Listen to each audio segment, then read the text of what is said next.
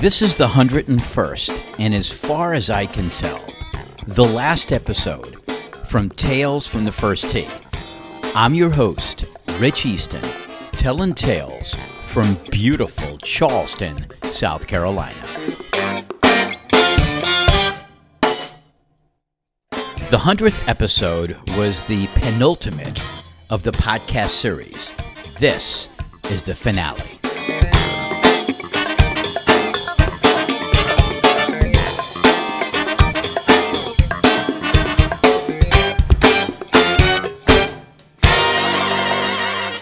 So I was thinking about this. I was thinking, how do you write the last episode of anything? In Breaking Bad's last episode, Walter White meets his inevitable fate. In The Sopranos, in the last episode, they leave you hanging with the possibility that the family's going to be hit in that diner. In MASH, it was a sweet goodbye where Hawkeye just goes home in Friday Night Lights, where there were just too many tie it in the bone moments to mention, it was one of the greatest last episodes of any series. And in Seinfeld, where of course it ends with nothing, just as it started. So, with all that in mind, the finale will be slathered with observation and self reflection.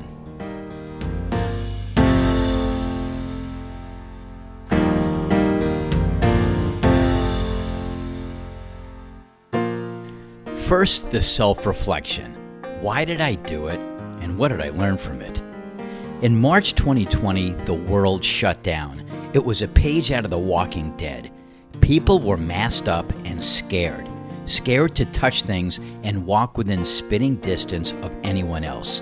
Suspicious looks and self deputized mask police stared you down whenever you drop your mask just to breathe particularly in Southern California, where I think people are still double masking in their cars. I happened to be working part time at a local golf course in Charleston where none of that was happening. It was like an oasis from the pandemic, like there was a protective dome over the course. People from Charleston found golf to be their escape from COVID prison, and they came in droves.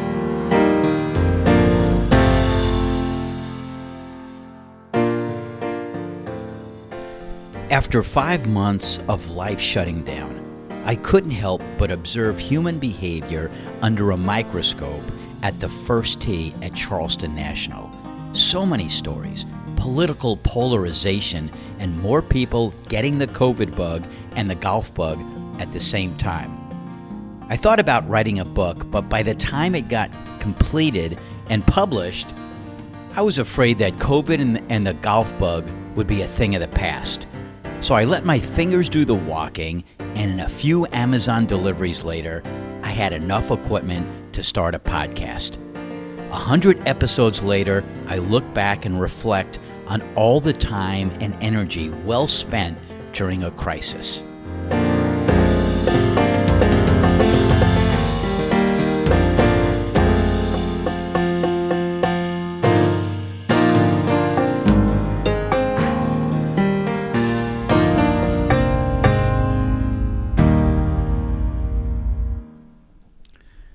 So here are some of my takeaways. Golf is not something that you master, it's something that you play. The perfect golf swing is an illusion that sometimes finds its way into your mind, body, and hands for a short while. Overthinking is in the mind of the beholder Sometimes it functions to consider and eliminate the variables, and sometimes it interrupts the flow of a perfect swing. The only thing is that the overthinker doesn't know the difference until they do. Friendships from golf have angles and nuances. I've seen what appear to be best friends out for a Sunday walk on the links turn into ghosting and aisle diving. Now, aisle diving, that was a term that an old friend of mine shared with me. When she was at the grocery store and spotted a golf acquaintance that they got sideways with, she would figuratively dive into the next aisle to avoid any interaction at all. Now, this happens more than you think. I've witnessed more golf buddies become lifelong adversaries than I would have ever imagined before I took up the sport. What star- starts off as shits and giggles, followed by drinks and dinners, mutual vacations, even co ownership of second homes, turns sideways into schedule conflicts, ghosting, and the sale of said ownership, all because Buffy was a bitch on the golf course and Reginald cheated like Patrick Reed.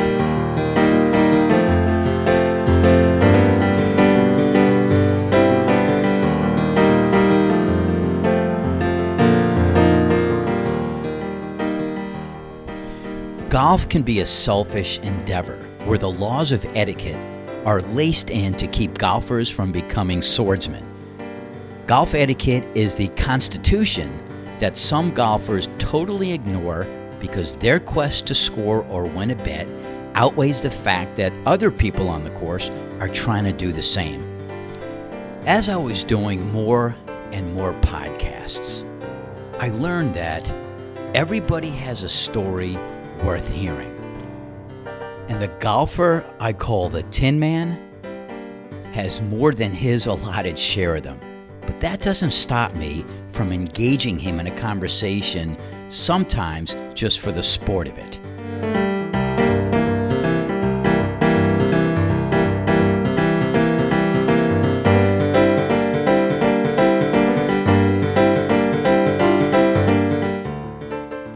Thanks to Tiger Woods, golf is less exclusionary despite the fact that most private clubs are welcoming of high income and some are even conciliatory to outlier religions, race, and geography.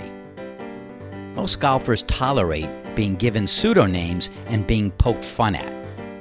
Pseudonames allow me to hyperbolize their behavior without a direct finger pointed in their direction animated cartoons like Family Guy, The Simpsons, and South Park do it brilliantly with little fear of litigation. I've also learned that it's okay to take a hard position as long as you can defend it with good reasoning. For me, good reasoning is something that I could defend until somebody points out how little I know about the facts. Well, then I just I'll dive, ghost them, and sell the vacation home.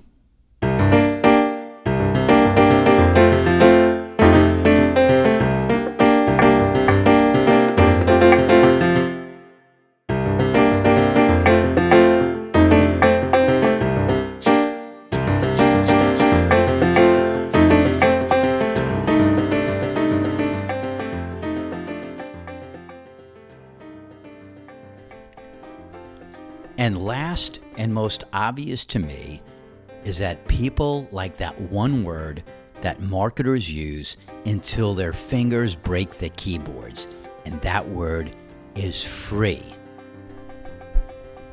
I mean, the word free, that's even better than BOGO. It's certainly better than buy one, get the second one half price.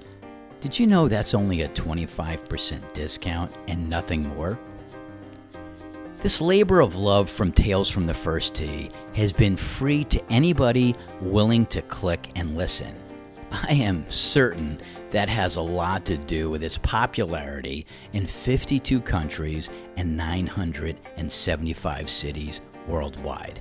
One of the great things with free is that it comes without outside editorial input or control, which means it just makes it easier to decide when to stop.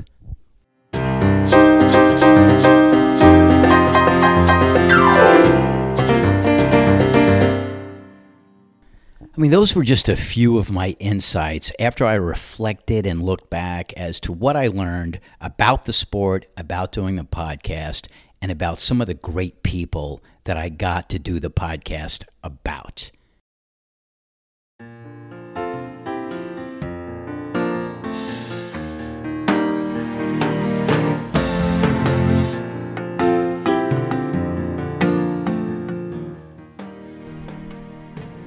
So, here are my final observations about golf in the industry. I'll start off with the LIV Tour. It's good for the players' bank accounts. It's good for golf's international exposure. It's good for David Feherty and maybe Faldo and Barkley and me if they ever respond to my offer to be the exclusive podcaster for their league. It's bad for the PGA and their fearless commissioner, Jay Monahan. So far, it's bad for the viewing public in the United States until a healthy TV contract follows. Not many people that I know of a certain age have even seen the events on YouTube. I mean, it's been compared to the XFL. Now, it's nothing like the XFL, where players were obscure, with names like He Hate Me. It's not like the XFL, where Vince McMahon paid off more concubines to stay quiet about their affairs than some of our past presidents. The LIV Tour has promise. And as the Zen Master said, we shall see. We shall see.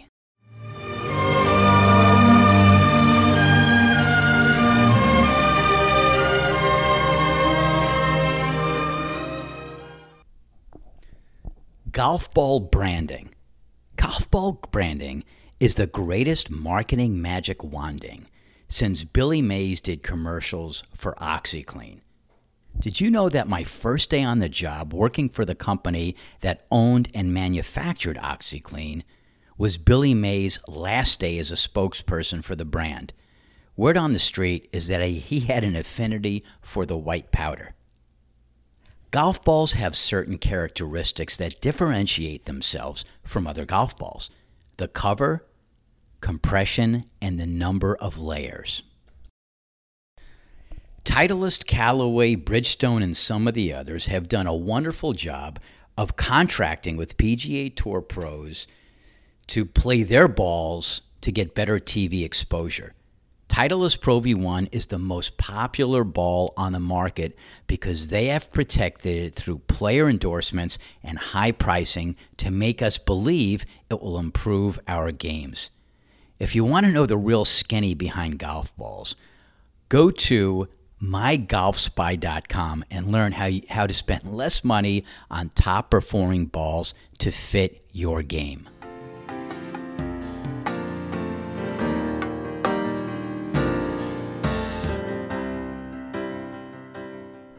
The big buzz on the street now is golf club fitting. All clubs and shafts are constructed differently. Both the club and the shaft are equally as important to help you consistently perform at your best. Technology in club manufacturing and testing has improved a thousand percent since I started the sport. Because of things like skeletal variety, flexibility, strength, injuries, and more, we all swing the club differently. If you're in the market for new clubs because the ones you're currently swinging don't produce a hole in one, a few eagles, and a hat trick of birdies each round, just go get fitted before you buy them. Music on the golf course.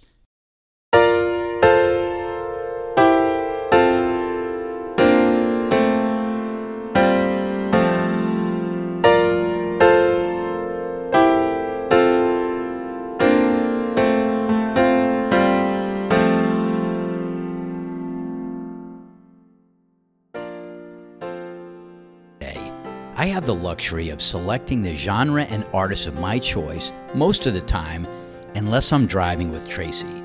Then it's the Coffee House on Sirius XM because Bruce Springsteen and the Bruce Springsteen channel just seem to be driving songs that that seem to be yelling at her any song that he plays. And the Grateful Dead just seem to be off key every time she saunters into the passenger seat. So, we've landed on the coffee house to allow us to have our witty repartee on our way to our first watering hole.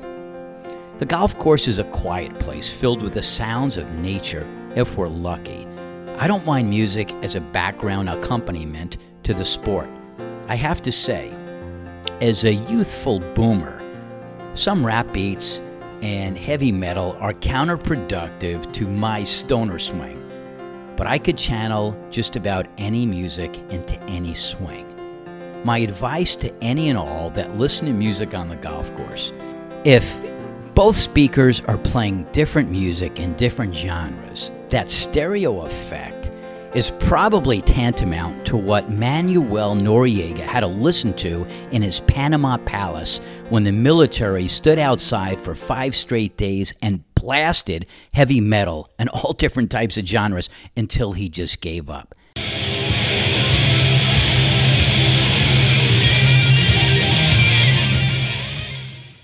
I mean, too often we'll get to a tee box and one of the carts is playing Wet Ass Pussy and the other one is playing Sweet Child of Mine. in this house. There's some whores in this house. There's some whores in this house. I said certified free, seven days a week. Wet ass pussy. Everybody should just decide when the carts get together which one is going to play the music. My advice is whoever seems to be the adult in the foursome, turn off your speaker and let the other one blast. It's that simple. Drinking and smoking weed on the golf course. Here's my take on it Be my guest. By the way, Yuengling is my brand and Sativa is my strain. Golf friendships. There is nothing in my mind like friendships that are formed and galvanized through golf.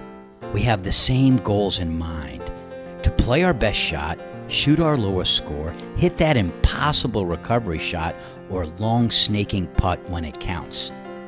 As long as you don't do it enough times to make your buddy feel like an ATM. I've developed more golf friendships since I started the podcast than any other time in my life. Now, granted, I was working 50 to 60 hours a week and traveled 30% of the time during my career in consumer products.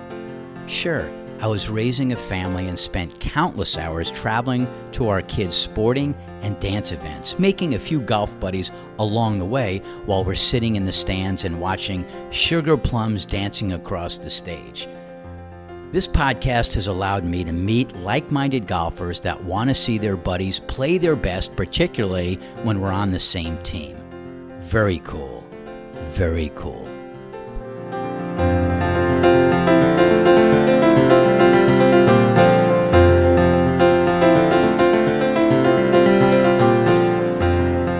And my last observation was that more people suffer from PTSD than I could have ever imagined. Not just ex military, not just first responders, but just shit that life throws at you. I have a friend, Dan, that I met at the golf course several years ago. We did a three part podcast together, and I happen to help him when he runs this annual Vet Fit golf event in Charleston. Dan has suffered from PTSD and has dedicated his life to helping other vets stay alive.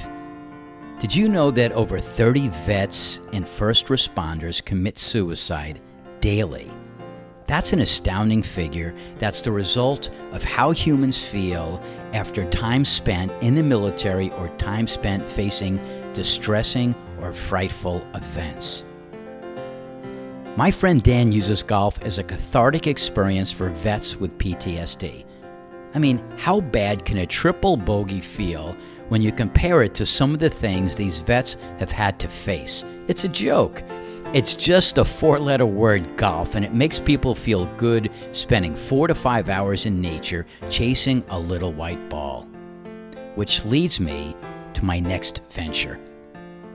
I was approached by a regional manager at Hero Golf, a nonprofit organization formed to help first responders and vets with PTSD by developing these free golf leagues for them to play and compete in all year long, not only in the low country, but around the rest of the United States. To help underwrite the cost of their free golf tournaments, Hero Golf fundraises by setting up a Hold the Green event at local cor- courses where the leagues take place.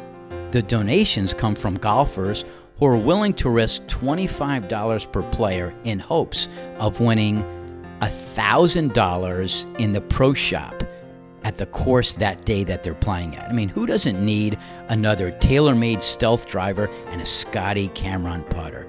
Or a year supply of their favorite golf balls while wearing a Travis Mathew, Nike, Under Armour, or Adidas shirt that they just won at that pro shop. So I would say this, and my last words in the podcast look for me on weekends at golf courses in the low country, and I'll be glad to pass on your donation and write you a voucher for free stuff at the pro shop. All you have to do is show up, put up, and hold the green. And as always, I'm your host, Rich Easton, telling tales from beautiful Charleston, South Carolina. Stay chill, my friends.